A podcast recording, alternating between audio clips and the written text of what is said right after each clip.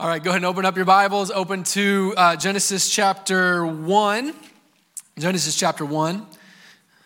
We are continuing our biblical formation course this morning. If you've been with us at all over the last handful of weeks, uh, I hope you've been encouraged and I hope you've been uh, challenged and built up by the Word of God. Has anybody been any one of those things over the last handful of weeks? Genesis chapter 1, uh, the astute observer will note we are now going backwards. We had made it all the way to Genesis 3, and now we're going backwards. But that's okay. We're going to cover a lot of ground today, so uh, you're going to want something to take notes with. Um, just, you're going to want that. We got a lot to cover today. All right, so I'm going to start by reading. So, uh, would you stand for the reading of the Word of God? Genesis chapter 1, uh, starting in verse 26. We're going to read a couple of verses this morning. Then God said, Let us make man in our image, after our likeness and let them have dominion over the fish of the sea, and over the birds of the heavens, and over the livestock, and over all the earth, and over every creeping thing that creeps on the earth. So God created man in his own image. In the image of God, he created him. Male and female, he created them. And God blessed them. And God said to them, Be fruitful and multiply, and fill the earth and subdue it and have dominion over the fish of the sea, and over the birds of the heavens, and over every living thing that moves on the earth. Amen. Go ahead and take a seat. Uh, so, we are in our third section of four sections on biblical formation. Uh, maybe by this time you're getting the rhythm of how it is that we're doing this. We we are in section three. We've covered the universe, we've covered humanity, and now we are talking about being biblically formed in our understanding, perspective, and response to brokenness. Brokenness. Last week uh, we talked about suffering, and that was fun. That was right after the week we talked about sin. So we're on a roll these last couple of weeks. So, we are continuing our brokenness section with part two of this third section. And um, like I've been saying, our goal isn't to be exhaustive in our explanation of brokenness in our world or even the specific topics that we hit on. The goal of these weeks is to uh, not so much talk about the world as it is to talk about what the Bible says. And as we talk about what the Bible says, hopefully we can be uh, set on the right track to build our lives as we engage the brokenness of the world that we live in. So we are shooting for um, a biblically formed understanding of brokenness, a biblically formed perspective of brokenness, and a biblically formed response to some of the brokenness that we experience in our lives and in our world. Last week, like I said, we talked about suffering and how do we approach that uh, according to how the Bible forms the way that we see that. This week, uh, we are going to talk about sex, gender, and sexuality. Why not? Um, this is a few things that um, might make some people uncomfortable, especially in church. I know two weeks ago you didn't come ready to hear about sin. Last week you did not come ready to hear about suffering, and this week you for sure did not come ready to hear me talk about this. But um, we're going to talk about it. And I think that most people think that God doesn't really want to talk about sex or gender or sexuality because it's, it's all kind of scandalous and, uh, you know, carnal and sort of like dirty, maybe. But the truth is that God has a lot to say about sex, gender, and sexuality. And this isn't scandalous, it isn't carnal, and it isn't dirty at all. It's actually all very glorious and holy according to God. And God wants to talk about all of this. He wants us to talk about this. And to be honest, God actually probably wants to talk about all this a lot more than you do. And He definitely wants to talk, it, talk about it a lot more than our world wants Him to talk about it. God has a lot to say, and I'm excited to dive into what some of what He has to say is. And as we get started, this morning, uh, we're just going to dive right in head first. So, we're going to need to start by clarifying some definitions so that we are all understanding. Um, you know, sometimes you can be in a conversation and you feel like you're not on the same page with somebody, only to find out that you've been using the same word as somebody, but you meant different things been there, done that. So, my goal is let's try to set some definitions here uh, on what do we mean when we talk about uh, as we begin this morning. So, sex, when I use the word sex, that means two things the state of being male or female. That's a little dictionary definition for you. Deep, right?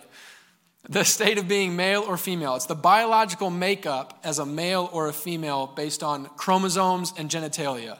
The second thing is it's also the act of sexual activity. So, sex, we mean biological male, male and female, but it can also refer to activity.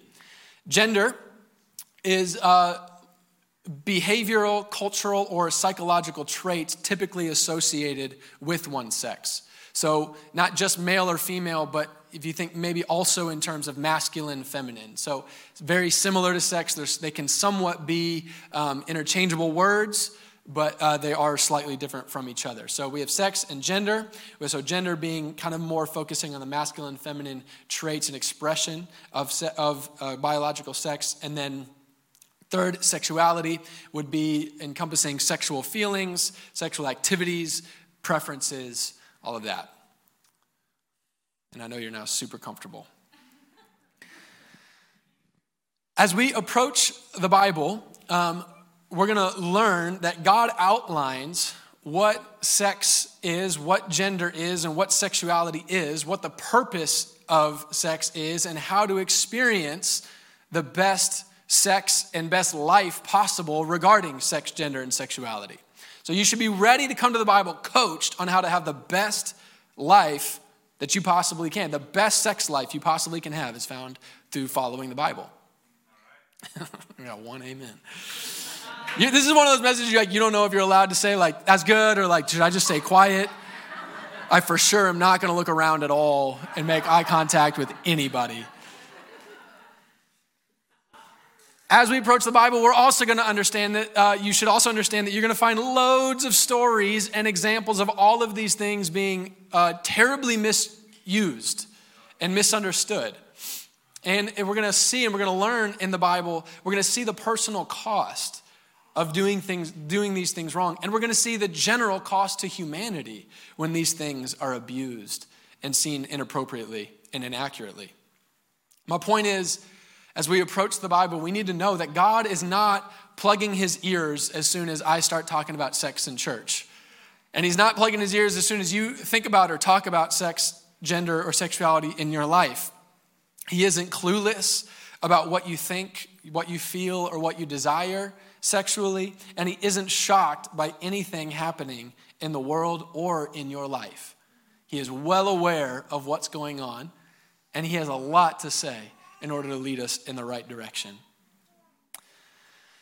The fuel, I believe, for our culture's brokenness when it comes to sex, gender, and sexuality is our rejection of God's answer to the question that each one of us carries Who am I? Who am I? God has great answers to this question. God wants to give you the best answer to this question, but often we refuse it, and this leads to so much brokenness.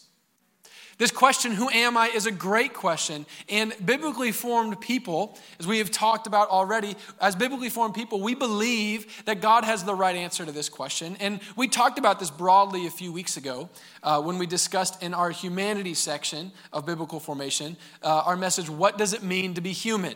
So if you haven't been with us, you might want to go back this week and because we're kind of building as we go along over these 12 weeks. So we talked about this question, who am I, a few weeks ago broadly when we discussed the question, what does it mean to be human? This morning, we're not going to focus on what our world says or does regarding sex, gender, and sexuality. We're going to focus just on what God says. And the goal is that we all leave here this morning with a more biblically formed understanding and perspective on sex, gender, and sexuality. And we know how to have a more biblically formed response to the brokenness that we see and experience in our lives and in our world. In preparing for specifically these brokenness messages, I got very intimidated very quickly because there is no end to the unique and nuanced situations that each one of us face currently or are going to face, or the relationships that we're navigating these things And Do you understand what I'm saying? And, and I got intimidated thinking, how do we cover every single one of those situations? And then I realized very quickly, we don't. I don't. I don't. Maybe you could do it. I can't do it. I, the, my goal is not to go through every nuanced thing. I'm, I'm, instead of wanting to look at the brokenness, let's look at what God says is whole, and that will equip us then to navigate this as we go forward. Is that making sense to anybody? Amen. Okay, so let's start with um, a biblically formed understanding, a biblically formed understanding of sex, gender, and sexuality. If you're a note taker, you could, you, you're going to want to make that like a heading. Bold. Mine's all caps in my notebook. Biblically formed understanding of sex, gender, and sexuality. As Christians, we believe that God made everything. And all the Christians said, Yeah, we do. As creator, God is authoritative on who we are and what we are supposed to be and do and think.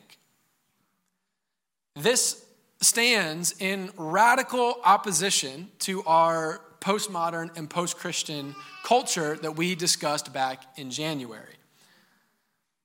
Our authority as Christians is not feelings or self or what sounds good or what culture says what culture says is best for me or best for humanity god is the authority. He expresses his design as creator through scripture to us and we are supposed to live our life according to his design and that will lead us to be the happiest and most satisfied we can possibly be both in this life and in the next this is not a life without suffering, per last week. This life is a life of following and submitting to the direction of Jesus who brings abundant life. So the Bible teaches that male and female are the only two sexes that God created. We see this in uh, Genesis chapter 1. She's like, I'm trying to shout you down, Dad. Mom's taking me. My wife's incredible. Somebody give a shout to Heather. Just amazing. She's amazing. Like, seriously. I would be, anyways, okay. Where was I? This is why I have notes. the Bible teaches that male and female are the only two sexes that God created. And we see this in Genesis 1 that we read this morning. In Genesis 2, uh, we'll get there. Uh, actually, we'll read it. Flip, flip, your page to Genesis chapter 2, verse 24 and 25. We see that, uh, so male and female are the only two sexes God created. And Genesis 2 tells us that each sex is made for one another.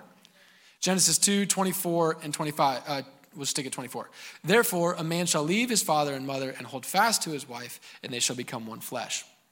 So, sex is binary, it is from God, it is defined, and this proper understanding is foundational to proper personal identity, proper personal living, but also proper personal cultural existence and societal health. Your sex is intended, it is also indicative. Your sex is intended, and it is also indicative of your purposed expression of the other two things we're talking about. Of your, it, is, it is indicative of your purposed expression of your gender and your sexuality. If God made you as a male, then regarding your gender, He designed you to be masculine. And regarding your sexuality, He designed you for female. If God made you female, then regarding your gender, He designed you to be feminine. And regarding your sexuality, He designed you for male. This given biological sex of male and female in Genesis 1 and 2 determined the gender roles that men and women would take. In Genesis 1, be fruitful and multiply. Not a lot of ways to do that. There's only one. You got to have a male and a female have sex. And each gender has a specific and unique role and expression in sex and procreation. In Genesis 1, you become you, you, you be fruitful and multiply and you become a father or a mother in Genesis 2, you become a husband or a wife. Men become husbands and fathers. These are examples of two distinct gender roles attached specifically to biological males. Women become wives and mothers. These are examples of two specific and distinct gender roles attached only to biological females. So the Bible forms in us an understanding that biological sex determines gender and certain gender roles. So, biblically formed, a biblically formed understanding of sex holds that there are two different and equal sexes, male and female, that God has intentionally designed and he intentionally gives to individuals, and a person's God intended sex is evidenced by his or her biology. To put it another way, a biblically formed understanding of sex holds that there are two different and equal sexes, male and female, designed by God, given by God, and if you want to know which sex God intended for you, go back to the garden, get naked, look in the mirror, and don't be ashamed of what you see because He's not ashamed of how He made you.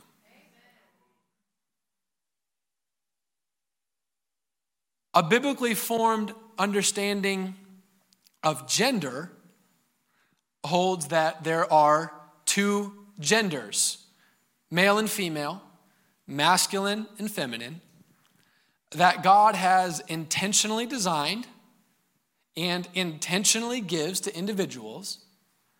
And a person's God intended gender is evidenced by his or her God given sex.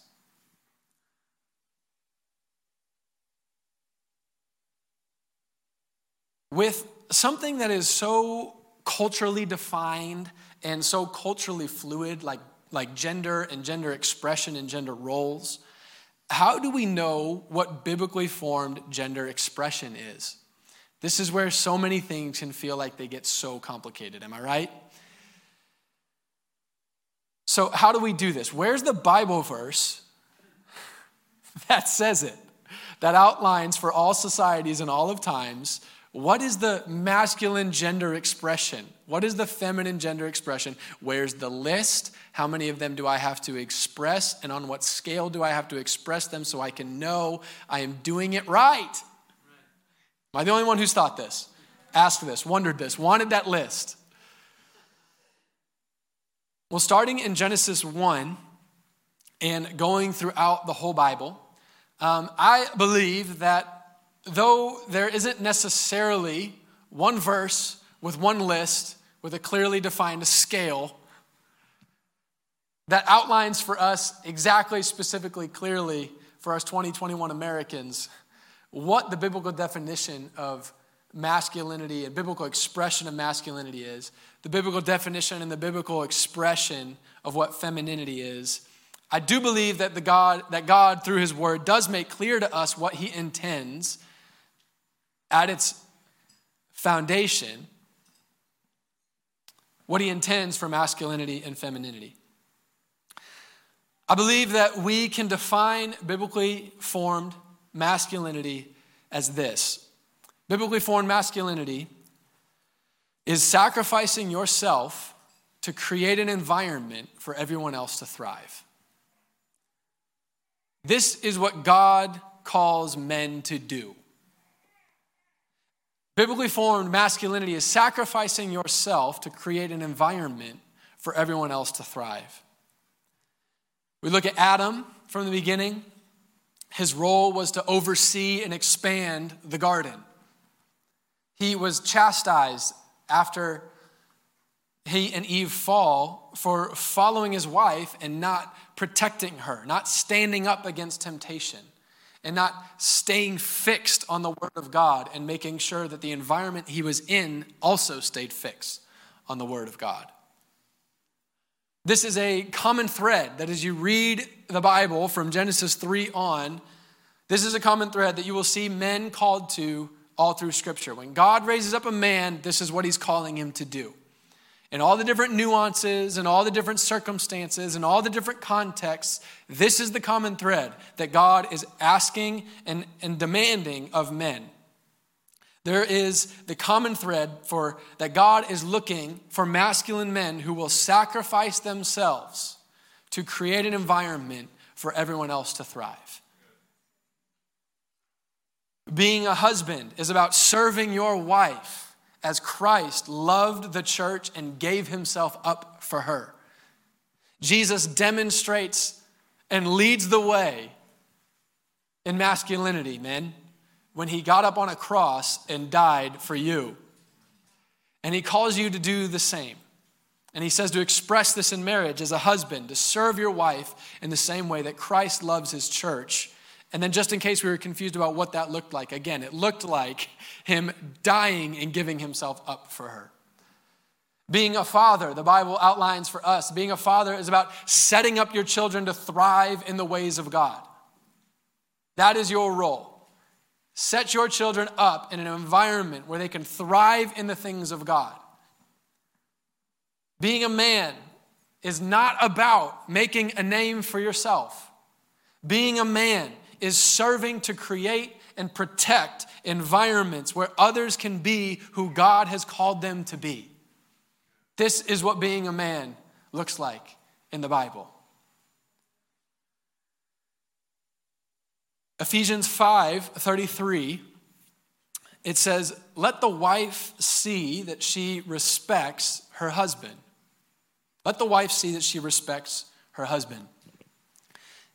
Men, as a man, you are hungering for respect. If you hadn't had words for it before, that's going to start explaining some things you've felt and seen and wrestled for. It's going to explain some of the fire behind some of the things that you do, some of the emptiness behind some of the things you don't experience. You have a deep hunger in you to be respected. But, men, you need to hear this respect is not free, respect is not owed to you. Respect is not your right just because you're a man who wants to be respected. If you want to be a man who is respected, be a man who is respectable. That's what God is calling you to. Be a man who is respectable. Live a respectable life, men. Use your strength to make others great. Men, our world is starving for respectable men. Other men are looking for respectable men. Women are looking for respectable men.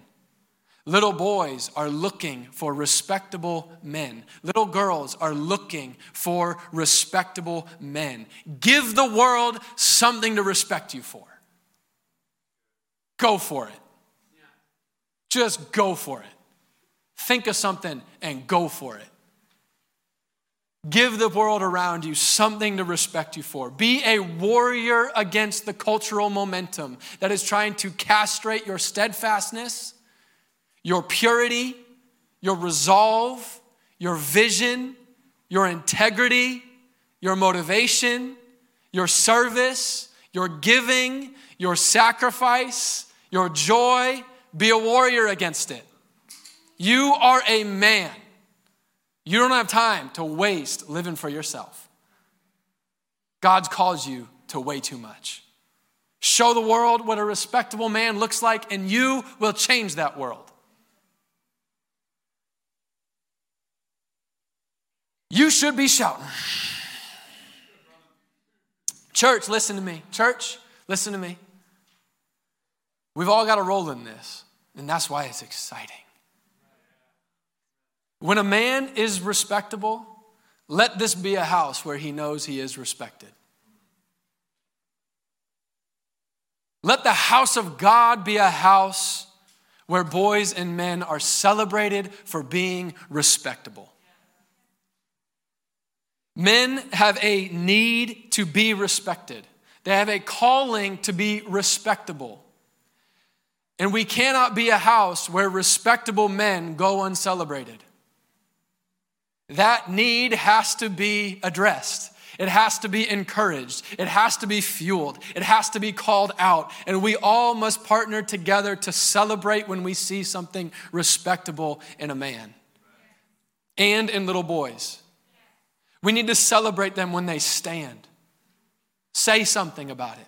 Celebrate it. We need to celebrate it when they give, when they give of themselves, when they sacrifice of themselves. They must be celebrated. We must celebrate them when they fight for righteousness. They need to be celebrated. They need to be encouraged. They need to be spurred on. They need to be celebrated when they protect you, when they protect something, when they give themselves for protection. They must be celebrated in the house of God. Wives, I'm telling you, if you want to fire up your man, he would rather have a list of seven things you respect about him than a hundred things you love about him. If you give him a list of a hundred things you love about him, he will tune out by the time he gets to number five. he will be thankful, he will appreciate it, and he will not read the whole thing. If you give him a list of seven things you respect him for, he will keep it. And he'll read it when he's by himself the next morning before the sun comes up. And he will want to be more of that man. Respected men must first be respectable. And a man who is respectable must know that he is respected. Men, you are called and created to demonstrate the masculine parts of God that he demonstrated to us when he gives himself for the sake of others.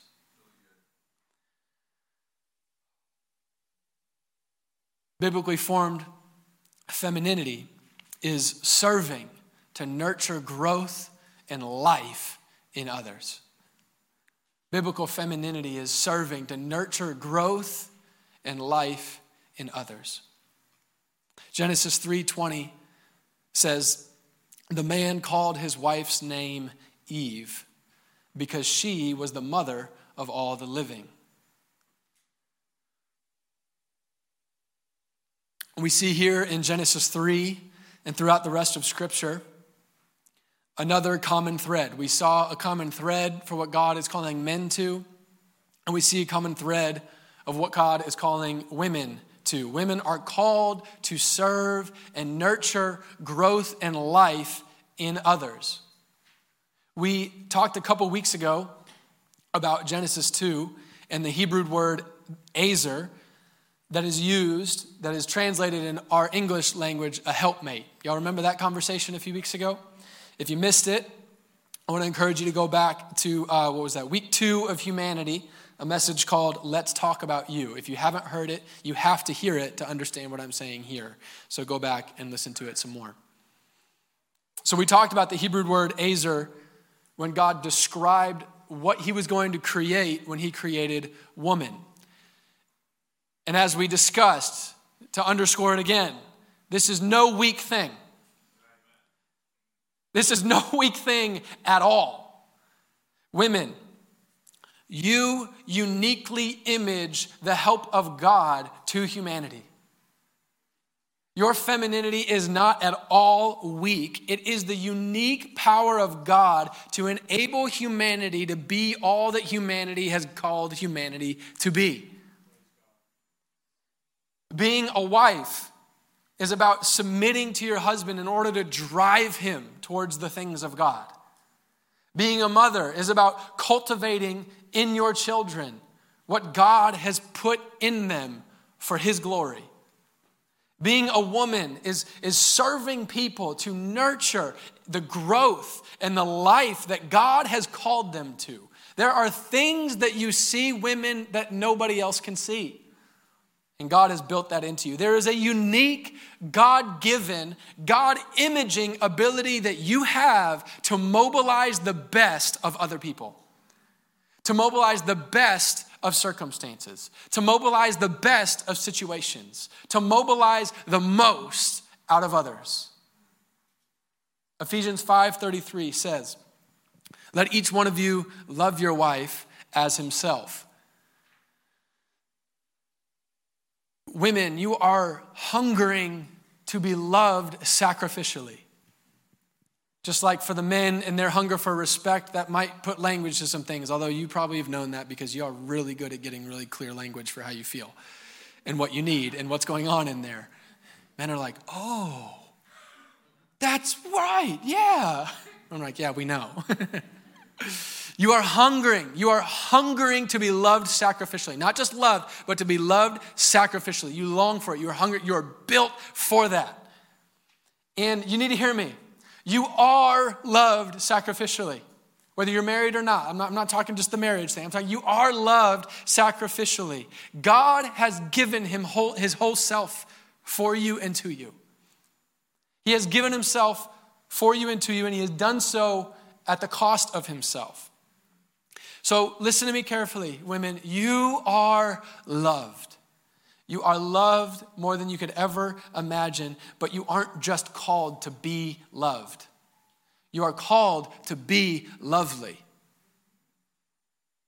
Men, you must be respectable. Women, you are called to be lovely. You are called to be the reflection of the strengthening, empowering love of God that brings the most out of people in situations. You aren't only made to receive this love, you are made to image it. You are loved. And when you boldly nurture the most out of someone, when you passionately help others succeed, when you don't settle for mediocrity because you believe and you see there is something more in this person, there is something more in this situation, when you serve to help others see the goodness of God, you are not just loved, you are lovely like only you can be lovely. You image the love of God like only you can. And we need it. Church, we've got a role in this. The house of God must be a house where women are protected and empowered to image the love of God and for them to be celebrated when they do. I mean, come on, man.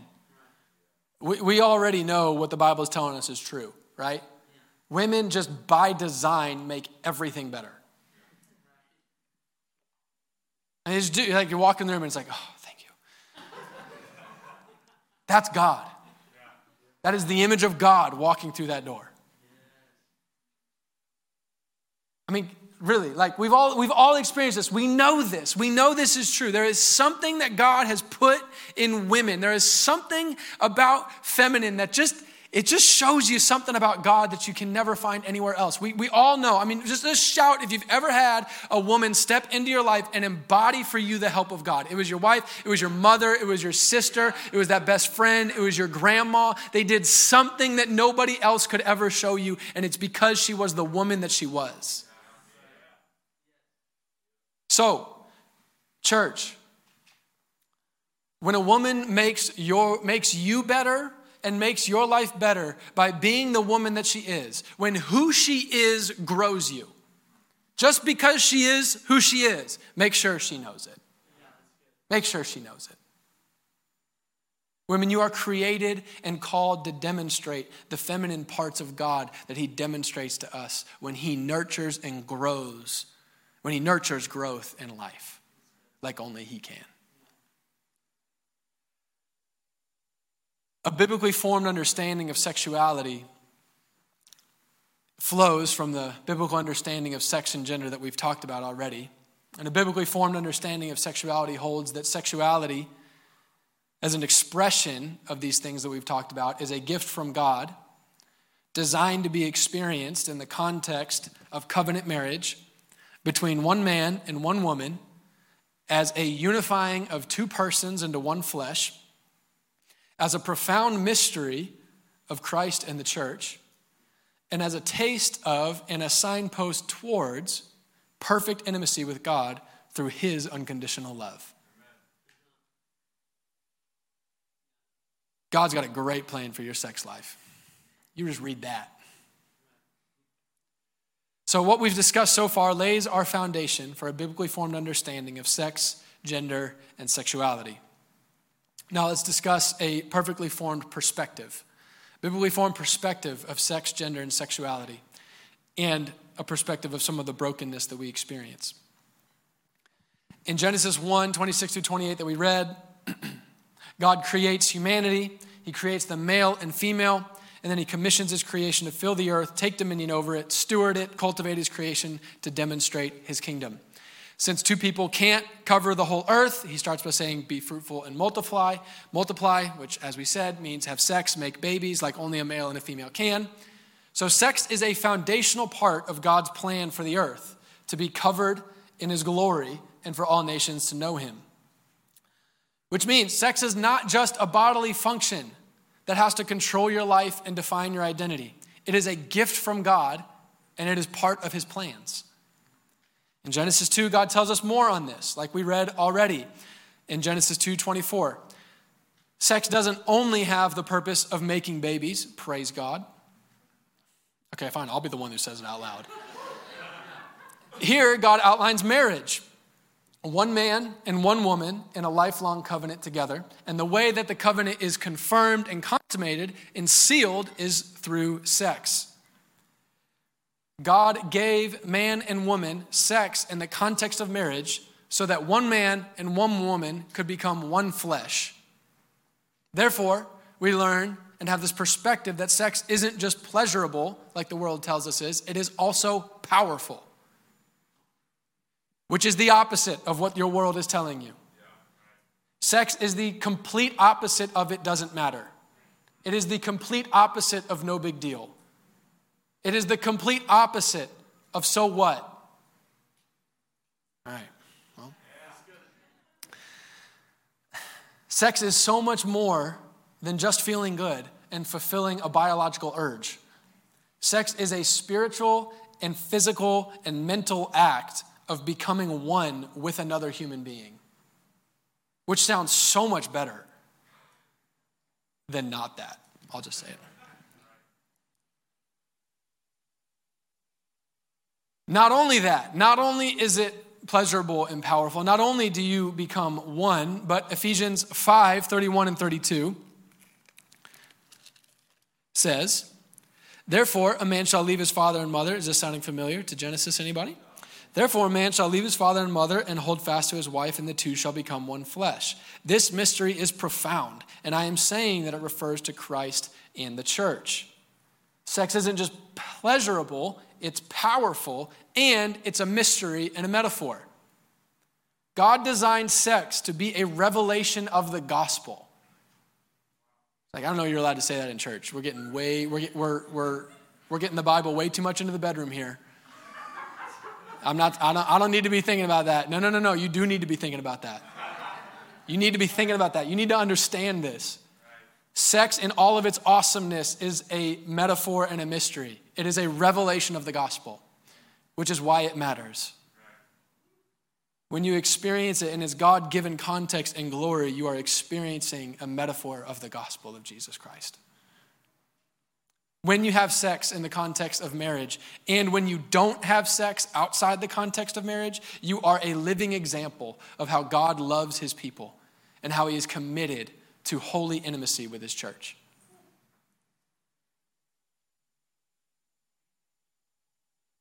That should just get you pumped to be pure. You are a walking revelation of the gospel of Jesus. All right, maybe I'll just preach that separate message next week. A human's desire for sex isn't just physical and biological. Sex is an experience of your entire being mentally, physically, spiritually, emotionally. You are hardwired for intimacy, for holy, devoted, and pure relationship with God. And God has given sex in the context of marriage as an example of the mysterious way that He wants to be in holy, devoted, and pure relationship with His people. The sexual ethic of our culture goes exactly in the opposite direction of this Christian perspective. Our culture tells us that the highest fulfillment in life is to find your sexual fulfillment. It's your body, it's your life, do what you want. This is the logical progression of individualism that we discussed earlier in this year. But individualism is the foundation of this self centered worldview that we are aiming to repent from and a self centered faith that we are aiming to be reformed from. It is not something that we can hold by our side as we repent and reform, it must be left completely behind. Individual, individualism tells you that the more you get away from family tradition and the boxing in of societal norms, the more you find yourself. And what could be better than finding yourself? The more you are alone and out from society's expectation of you, the more you will find your true self. But Christianity says exactly the opposite. And as a Christian, therefore, you say exactly the opposite. You find yourself within relationships with God and with others. And you discover who you are, not in yourself, but you discover who you are as a gift from God. The more you isolate, the less you can live out your humanity. Spiritual maturity does not happen outside of relationships in your life. The worst thing you can do, according to individualism, is deny yourself and your deepest desires. These are my desires. I must fulfill them. And if I don't, I'm going to have psychiatric problems. I am not who God says I am, I am who I feel I am. Christianity, on the other hand, says that the new you is the true you. I said Christianity, on the other hand, says that the new you is the true you. The you that is most like Jesus is the most you.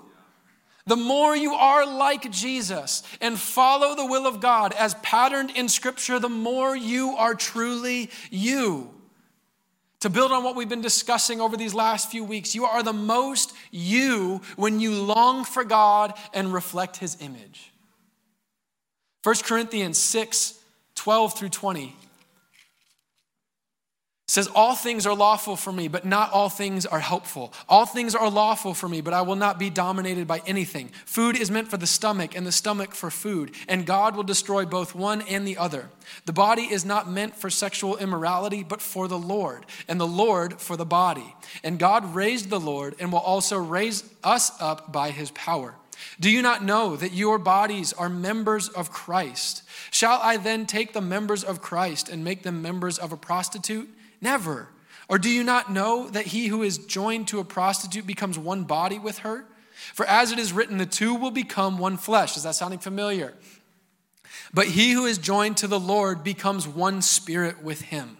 Flee from sexual immorality. Every other sin a person commits is outside of the body, but the sexually immoral person sins against his own body.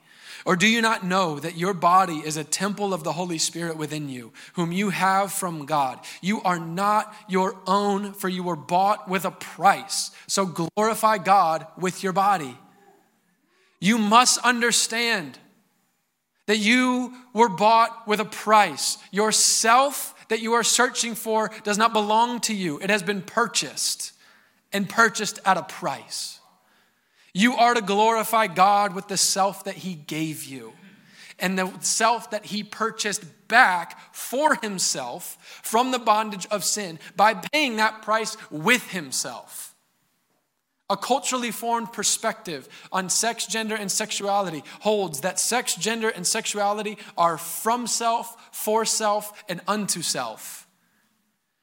A biblically formed perspective on sex, gender, and sexuality holds that sex, gender, and sexuality are from God, for God, and unto God. Now, how about a biblically formed response to brokenness? The brokenness that we see and experience in our lives and in our world. First, I must be clear and define what I mean when I say brokenness regarding sex, gender, and sexuality. Brokenness is any understanding, perspective, or action regarding sex, gender, or sexuality that goes against the biblical understanding or perspective of sex, gender, and sexuality.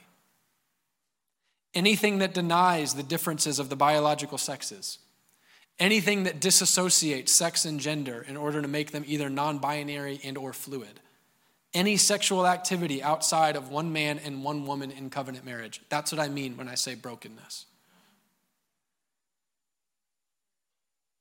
You might be realizing we all are on this level playing field. But we must understand, church, that we may be fallen and broken, but we cannot forget that we are still designed. Christians are not people who have no sexual sin or no struggle. Christians are people who recognize God's authority as creator, submit to his authority as God and creator, and live a life that moves towards his design. 1 Thessalonians 4 3 through 8 says, For this is the will of God, your sanctification. Amen. That you abstain from sexual immorality, that each one of you know how to control his own body in holiness and honor, not in the passion of lust like the Gentiles who do not know God. That no one transgresses and wrongs his brother in this matter, because the Lord is an avenger in all these things. As we told you beforehand and solemnly warned you, for God has not called us to impurity, but in holiness. Therefore, whoever disregards this disregards not man, but God, who gives his Holy Spirit to you. How do we respond to the brokenness in our lives and in our world? We must respond by being uncompromisingly holy. You are not called to be right. You are called to be holy. We must be a holy people. Holiness isn't a, isn't a behavior, it's an identity. God is holy. Holiness is not something God does. Holiness is who God is. He is completely set apart and other from anything and everything else. And now we have been purchased by Him, born again through Him, and belong to Him. You have been made holy. You have not been made better. You have not been made right. You have been made holy. And you are called to respond to the brokenness in your life by living holy, by living set apart, by not living joined to this world, but living belonging to another. We are temples of the Holy Spirit. We are not our own. We are bought with a price. We are not called to impurity, but to holiness, church. We are called to live in this world as citizens of another world. This isn't simply purity, although it is that. Purity is the way you live, holy is who you are.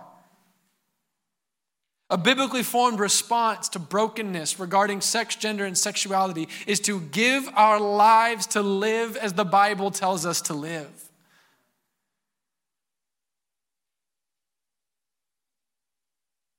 Which leads us into the complicated question of how do we respond to the people in the world around us? How do we vote? How do we argue? How do we post on Instagram and Facebook? I don't know. But what I do know is that the church is called to be the witness to the world, not the judge of the world. Your job is not to be liked, not to be understood, not to fit in, not to not offend anyone. Your job is to be holy. You aren't responsible for how anyone else does or doesn't respond to the Word of God. You just live the Word of God. You live the Word of God and you speak truth because it is the truth that will set people free. And no one is accountable to you.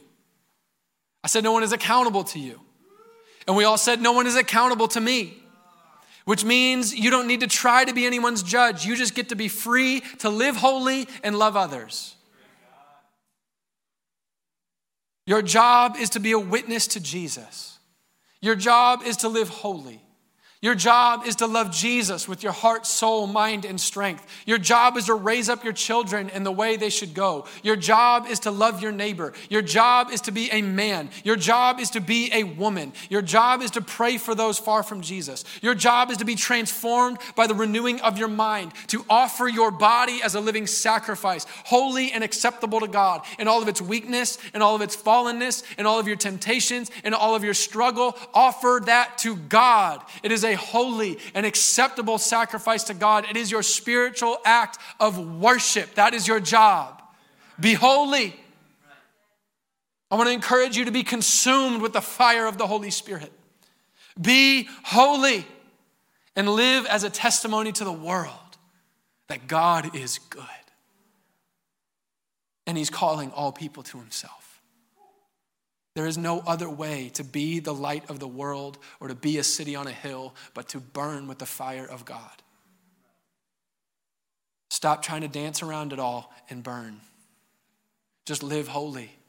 Live holy. Live holy. Live holy. Live holy. Love Jesus. Be a witness. Judge no one. Live holy and burn. And when you are weak, let's commit this, let's commit to do this together. If you are struggling with whatever, pornography, same-sex attraction, confusion, hookups, don't know how to possibly make it to marriage without doing this with her, abuse, fear, temptation, addiction, whatever it is, let's do this together. You're not alone. You're not the only one. You're not weird. Look around. It's completely normal. That list of stuff that makes you feel alone, it's the most normal thing in our lives. Is it not? That's why I have to say such simple things like I've had to say today. because it is the most normal thing in our lives to struggle with all of these things. You are not weird if you are struggling with these things. Just don't keep it to yourself. Say it. Confess it to the Lord, confess it to somebody in your life, in this church, and let's pursue holiness and live holy together. Let's do this together. We are in this together, but you've got to go first and confess. Don't live in your head and let the devil tell you no one will understand. Just, just let it out. Give the people that love you a shot. Give them a shot to love you. Give them a shot to stand with you. Open yourself up to God. Open yourself up to his people. How do we respond? You cannot compromise. You cannot compromise these convictions because you cannot compromise your witness. You cannot compromise. You cannot judge because you cannot compromise your witness. You cannot hate because you cannot compromise your witness. You cannot be fearful because you cannot compromise your witness. How do we respond? Live as a witness to Jesus. Be holy and burn.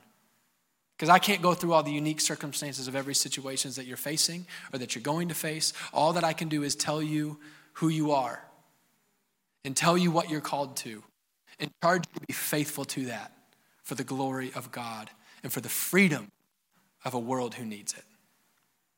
We must give our lives to be witnesses who see the goodness of God and testify to his glory in the way that we live. I want you to go ahead and stand as we close our time together.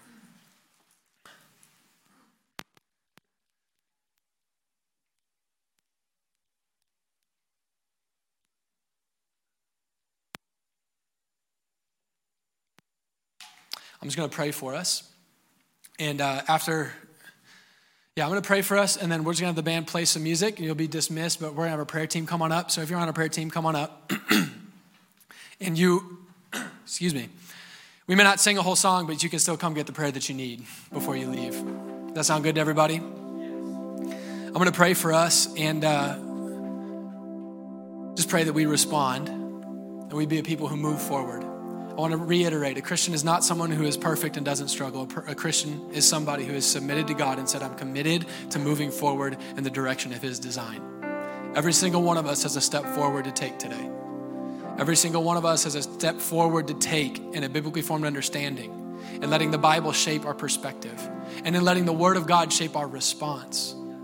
Every single one of us has a step that we can take forward today. I'm going to pray for us as we close that we wouldn't, um, frankly, that we wouldn't be lazy and that we wouldn't be proud, but that we would be sacrificial, that we would be nurturing of the world that we're living in that we would be men and women of God who lay ourselves down so that other can, others can see Jesus. And I also want to pray if you're here today and you don't know Jesus, you know that you have sin and you know you can't do anything about it. I want you to know the invitation is open today for you to come to Jesus. Every single one of us, as the Bible tells us, is made to be in relationship with Him. Every single one of us has sinned and rebelled against that, rejected that, and turned and it is only in the life and the death and the resurrection of Jesus that we can receive a life of being born again. Jesus says uh, you can be born again, not by anything you do, but by just having faith. I'm going to give you grace. I'm going to pour out grace on your life. I'm going to let you be made completely new. The old is going to pass away, the new is going to come, and I'm going to fill you with my Holy Spirit, which is my adoption of you as a child of mine, so that you can live in my purposes now in this life and for all of eternity. Sounds like a good trade if you ask me. And if you've never made that decision, make that decision now. You don't have to know all the answers, you just have to be willing to lay your life down. So let's pray together. Bow your head with me. For those of you who may need to give your life to Jesus or you've been far from Him or holding back from Him, you can pray maybe a prayer like this out loud or in your heart Jesus, I love you and I want to follow you, so I'm coming.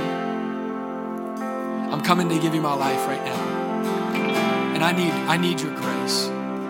I need to be made new. I need to be received. I need to be filled with the Holy Spirit, and I need to follow you. Would you forgive me and make me new? And Lord, for all of us, I'm asking that as we walk out of this room, we walk out of this room more humble than the way we walked in, more sacrificial than the way we walked in, more loving than the way we walked in, more confident in who you are than the way we walked in, more full of the Holy Spirit more resolve to live holy, more resolve to love others, more resolve to love you. Lord, I'm praying that we walk out here on fire because of your word. Lord, I'm praying that every single family, uh, friendship, workplace, neighborhood would be impacted by one of us walking into it this week. Lord, I'm asking that we would shake off the, the lies that says we have to be scared of living for you, but that we would be bold in living for you. We would be bold demonstrations of who you are, and we would be confident in who you've made us to be. Lord, we're asking that in this house you would raise up men of God who are bold, who sacrifice themselves to create environments for people to be all that you've called them to be. Lord, we're asking that in this house you would raise up women of God who serve with their lives to nurture growth and life and the things that you've put inside of people so that people and things and situations can become all that they have been called to be for your glory. Lord, I'm asking that little boys and little girls would be raised up into men and women in this house. Lord, I'm asking that people would be protected to live holy in this house. Lord, I'm asking that this house would be a city on a hill that shines bright to the world around it. Lord, that we would stand in confidence and clarity in a world full of confusion.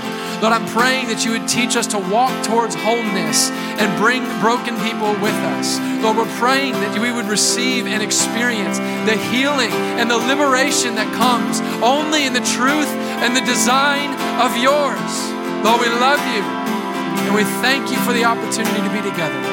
We receive you this morning. In Jesus' name, everybody shouted, Amen. Amen. Amen. If you need prayer before you leave, come up while the band plays. Uh, if your kids are back there, please go get them uh, so that I don't get in trouble for taking too much time. I hope you have an incredible week in the grace of God. We love you so much. If you have questions about today, uh, email us for our honest conversations with our pastor podcast. We'd love to talk about those this week. We'll see you at Life Group. See you on Wednesday night for worship night. See you next Sunday in church. See you all the time after that. Go ahead and celebrate somebody on your way out of church today and have a great day. Come on up and get prayer if you need it.